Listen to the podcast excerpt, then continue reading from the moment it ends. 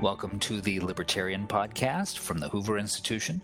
I'm your host, Troy Senik, and the Libertarian is Professor Richard Epstein, the Peter and Kirsten Bedford Senior Fellow at the Hoover Institution, the Lawrence A. Tisch Professor of Law at NYU, and Senior Lecturer at the University of Chicago.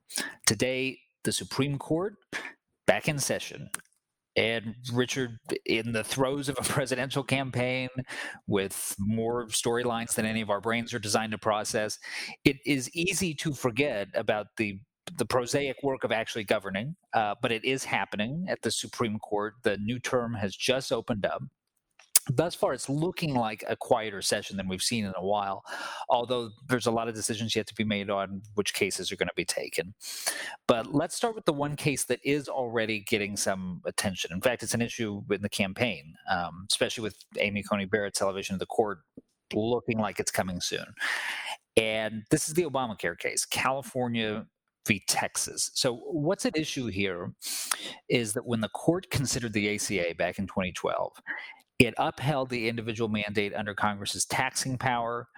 Our listeners will probably remember that was a conclusion on which Chief Justice Roberts joined the liberals on the court. And then, under the Trump administration's tax reform package a few years ago, the financial penalty that was imposed by the individual mandate for people who didn't purchase insurance was zeroed out. And the argument in this case is that this provision can no longer be justified under the taxing power because it no longer extracts any money which sounds like a relatively trifling matter until you get to the implications of that challenge, which is the argument that the mandate is not severable from the rest of the law. And if the mandate goes, the entire Affordable Care Act has to go. So, Richard, is this is this a formidable challenge, or is this a little bit more of a hail mary? Um, this is hail mary, and there's no grace that will fulfill it. Um, I, I, think that this is uh, preposterous is too strong a word, but wildly improbable is, I think, appropriate. First, let's go back to the bidding. And originally, if you recall, all the people who wanted to attack uh, Obamacare, what they did is they zeroed in on the individual mandate, and there was this learned debate under the Commerce Clause as to whether or not, under the power to regulate commerce, you could force people to eat broccoli or to acquire insurance. And in my own view about that issue at the time was that you could look at it in two ways. If you did this as more or less an originalist and you weren't bound by Wickard and Filburn, which says feeding your own uh, crops to your own cows is interstate commerce, um, what would happen is that you would strike it down. Uh, but if you accepted the modern views, then all of these curlicues associated with mandates and non mandates would be a mistake. Uh, what happened is Chief Justice Roberts uh, looked at this and he kind of accepted the argument that the mandate becomes coercive, and so therefore the commerce power argument failed. And then he looked to the taxing power. And my view is that the correct way to look at the taxing power is the way in which it was done in the child labor tax cases in 1923 or so. Whereas if something fails the Commerce Clause for regulation, it fails the uh, tax power uh, with respect to taxation. And the theory goes back to the modern theory of regulation that taxation is in general supposed to be a substitute uh, for regulation. And in several cases, most notably in Hammer and Dagenhart, followed by the child labor tax cases in 1923, what the Supreme Court did is it said first you can't condition um, the ability to sell your goods in interstate commerce on your willingness to accede to a child labor maximum hours law. And then five years later, unanimously, uh, the Supreme Court said if you can't do it by uh, direct regulation, you can't impose a tax equal to 10% of the total net proceeds of the business on the sale of the first unit in interstate commerce. So if you took that particular view, which the Chief Justice did not, uh, then the substitutability of the two statutes would have doomed this not only under the Commerce Clause, but under the taxing power.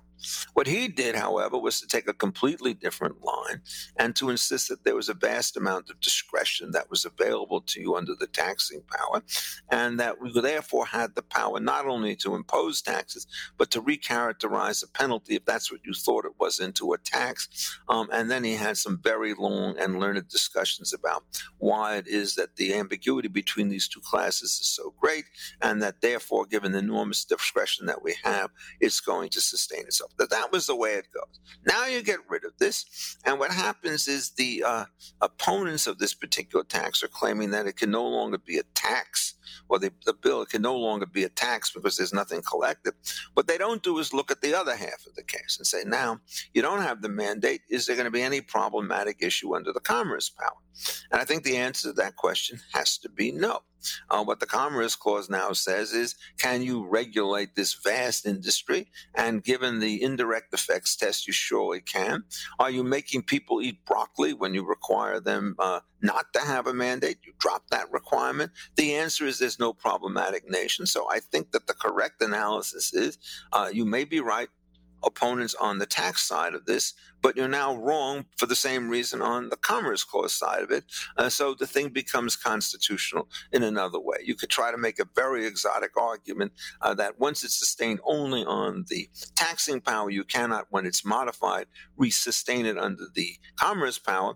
But if it's a new kind of legislation, it seems to me that uh, you'd be whistling in the dark if you're going to try to get the Supreme Court to overthrow this kind of statute on that kind of a semi technical argument. So my view about it is that this is not a close challenge. It is not something that I would vote to support.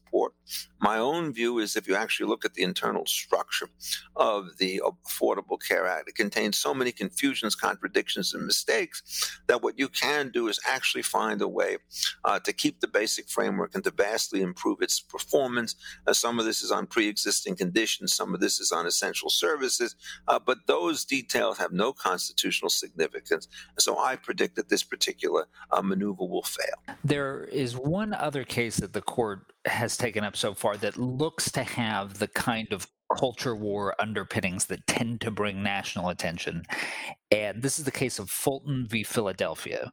And so, what's at issue here is a decision by the city of Philadelphia to cut off referrals of foster children to Catholic social services because Catholic social services, in keeping with the tenets of their faith, are unwilling to certify homosexual couples as foster parents. So, walk us through this, Richard. What are the grounds on which Catholic social services are challenging that policy? Well, the grounds are going to be essentially to interference with their rights of the free exercise of their religion when the government attaches a condition on the way in which they can and cannot deal with children.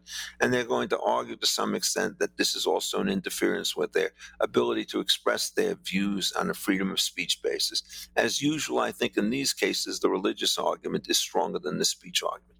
This is not a new issue. There was a case called Wilder and Bernstein, which I wrote about some 30 years ago, in which the city of New York essentially made the same kind of argument that uh, whatever the issue was, we will not allow people to take foster care if they're not prepared to allow people to have abortion. So it's again a Catholic church, and it's the same question. Uh, you require them to violate the tenets of their religion in order to be into the program.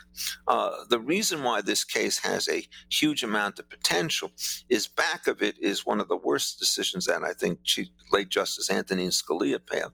It was a case of the Employment Division of Oregon versus Smith. And this was a situation in which there was a question of whether or not conduct was illegal uh, when somebody smoked peyote uh, as part of an Indian ritual and service. It's interesting to realize that this was not a criminal prosecution uh, because in that case, the prosecutor said, Why would I ever want to uh, prosecute somebody who's following rigid religious guidelines on the ingestion of peyote? This is not overdosing, this is not jag, this is not nothing. And so he refused to prosecute.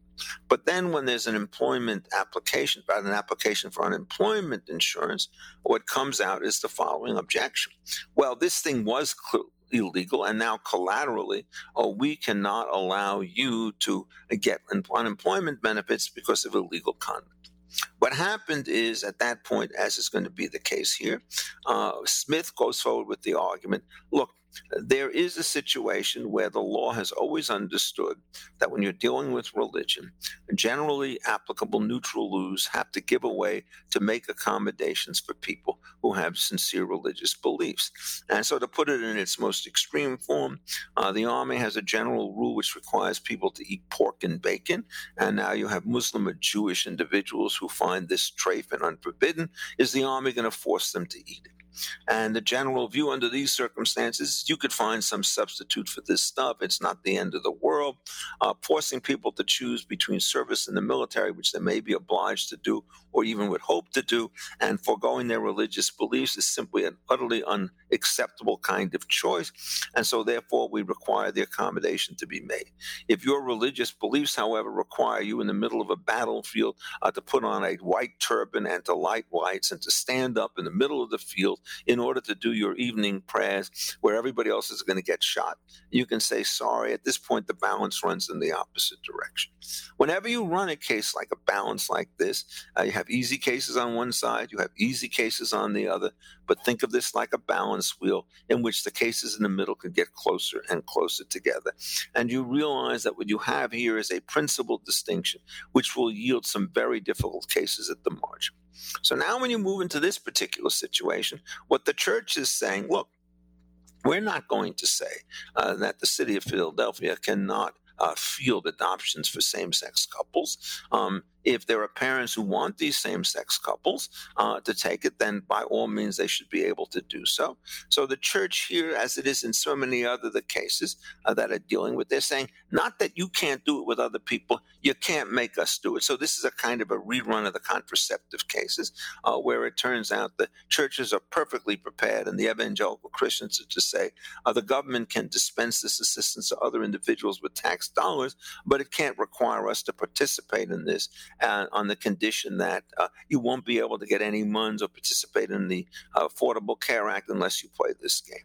And I think that they are exactly right on this. And so what you have to do is you have to uh, think of the equities. Uh, it turns out that since they are not trying to make the strong claim that the disposition by the state to same-sex couples is illicit, uh, the question is how does this limit in any way, shape, or form the options that the state has when it comes to trying to find suitable placement uh, for adopted parents. What happens is the Catholic Church says we will only take a subset of these cases. We will only take them and place adoptions with couples which are not same sex couples. Obviously, uh, they're not going to be able to get people who want to have same sex couples do adoption handled through the church. Um, but if it's a you know, if the if the birth mother or the birth parents, in fact, all agree that they prefer to have a Catholic green, why is it that if these parents have strong Catholic beliefs, that they're not going to be able to run the placement through the Catholic Church? What's the interest on the state to stop that as a matching situation? Certainly, if you ran a private adoption service, they would be quite happy to honor this. And so, if you look at the public interest on this, uh, what the city of Philadelphia is doing is reducing the options available to parents, reducing the number of foster homes that are going to be available, and they are not advancing in the slightest the interest of people who want to have same sex couples, uh, because now, in effect, uh, all the people who might have gone um, in the system are going to come here and it's going to reduce the number of pressures on people who want same sex couples. So it seems to me that this is the classic kind of a case. And so what's wrong with Smith? It's the unconstitutional conditions doctrine all over again. It may be you could keep everybody out of the adoption people or you could get them into the adoption people, but you cannot use the power of the state to skew preferences uh, that otherwise exist. So if in a non government world it turns out that both same sex couples and non same couples uh, can adopt uh, parents, uh, then in effect, uh, you should reflect that when it comes to the state. The state should not be able to skew the balance uh, so that somebody who could enter legitimately into the field when there's no government intervention is precluded from the field the moment that the government comes in. I hope they overrule Smith. Uh, it is quite possible, given the general tendencies of Justice Roberts that they will try to find some narrower ground on this. There are many religious cases that have, in fact, uh, gone in favor of the religious group without an explicit overruling of Smith. Uh, my guess is the case should be overruled. It is one of the most profoundly misguided decisions ever that has come down. The neutrality rule just does not cover the, the, the, the real relevant interests in this particular case, and it should be forthwith disposed of. Final thing I'll ask you about for this upcoming year at the court there are all of these 11th hour adjustments happening with voting procedures in the states because of COVID a lot of them terminating in lawsuits that are ending up before the court. The court just reinstated a requirement in South Carolina that requires a witness to sign on absentee ballots. It's going to be ruling anytime now on a new provision in Pennsylvania that would extend how many days after the election absentee ballots can come in, still be counted. Fair to say, I think, that we've got some measure of chaos in the states, which is inevitably trickling up towards the courts. How much of a role should we expect the judiciary to be playing in the the outcome and conduct of this election? Boy, is that a hard question. I think the Supreme Court should probably end up having to play a role because you need a unified set of rules in these particular cases. The question is, how do you try to figure out what the basic rules and structures are? If you go back to Bush v. Gore, uh, one of the things that you discover is that the provisions say that it's the legislature within any given state that sets the rules of engagement by which these elections are going to be covered. And so this is part of the endless federalism system that developed at a time when, in effect, the if you recall that the Electoral College was arguably a deliberative body, and that the state conventions would start to meet to figure out who they sent to the national government for so forth. And it was also a time in which there was direct no direct election of senators. It was done essentially through the legislature. So the basic text, I think, is that the legislatures are supposed to have uh, complete control over this. In Bush v. Gore, the issue came to a head when it turned out that the court in Florida, on the third time around, was willing to say that if the legislature appointed the Republican Secretary of State to do the counting, we regard this as sufficiently obnoxious uh, that we're not going to allow it to happen. Uh, so there was at least some effort to try to undermine that exclusivity. When it got to the Supreme Court, several of the justices believed that this was a strong argument, but in order to get the five member majority on this, I think it was with O'Connor and Stevens, they trumped up what I regard as a very phony equal protection argument about why it is that the ballots had to be counted in a certain fashion. So when you start moving forward to this case, you see exactly the same thing. COVID comes in, it has, no one will doubt, a somewhat of a disparate impact on poor people, somewhat a disparate impact on people of color. And so the question is what accommodations ought to be made, and if so, by whom? The correct way to deal with this under the traditionalist view is that the legislature can look at this situation and can decide for better or for worse uh, that it's going to change the particular rules in ways that will facilitate. Which ways can they change it? If you looked at the South Carolina position, it turned out there were two holdings, one of which got all the play and the other which is actually more important. The one that got all the play was the question as to whether or not you could waive the witness requirement, the grounds being for waiving the requirement that shut ins could not get assistance. The answer to that is if you really believe that this is a problem, uh, various kinds of uh, religious groups or political groups can systematically supply witnesses for these various peoples, and you could beat the system within the game. You don't have to simply rely upon family members to come if it turns out they're uncomfortable to do so. And so it's not really necessary. Uh, but the judge said, oh, that's not quite right. And then she kind of said that, well, the equal protection challenge is sufficiently strong in this particular case uh, that what I'm going to do is I'm going to overrule that. But at the same time, there was a question before her as to whether or not you could extend the voting period. And she refused to do that. And she was right. Uh, that's a particular case where there's a rigorous timetable that's going to follow after you get the votes, how you count them, how you tabulate them, how there can be judicial reviews when the Electoral College meets, and so forth. And so, if you start saying that you can go beyond this particular period, in for a dime, in for a dollar, they said six days. Well, if six days is something, what about 12 days? And by the time you're done, you can have wholesale chaos. I think, in effect, that is also correct. So, my view about this is that the constitutional, the dominant interest is in the integrity of the ballots. Uh, incidents of fraud, which may be very uncommon under other settings, are going to be much more likely to happen here because of a serious chain of control, uh, chain of custody, these dialogues could be stuffed in, they could be taken out, they can be discretionary in terms of their reading. Every state's going to do it somewhat differently. It's pandemonium. So I think, in effect, that the operative constitutional rule should be that if the legislature, as is almost always the case traditionally, has the election day as the final day for which you could submit them, absentee ballots or mail ballots and so forth, uh, that no court under the Equal Protection Clause should be able to deal with that my hope would be that the Supreme Court would take that issue up. It could have taken it up in the last time when there was an effort to try to enjoin the witness requirement. They didn't mention it in that particular case. What I would have hoped they had done was to say, at this particular point, it looks to us that the decision that the judge made on that other issue is, in fact, the correct issue. I suspect it will come up, in my view, unless you get a national decision on that particular question, uh, this election will become total pandemonium, and Bush v. Gore will look like a tea party. You've been listening to the Libertarian Podcast with Richard Epstein. Remember, you can read Richard's column, The Libertarian, at Defining Ideas at hoover.org, and you can follow him on Twitter at Richard A. Epstein. And if you enjoy the show, please rate it on iTunes or wherever you get your podcasts. For Richard Epstein, I'm Troy Senik. Thanks for listening. This podcast has been a production of the Hoover Institution, where we advance ideas that define a free society. For more information about our work and to hear more of our podcasts or see our video content, please visit hoover.org.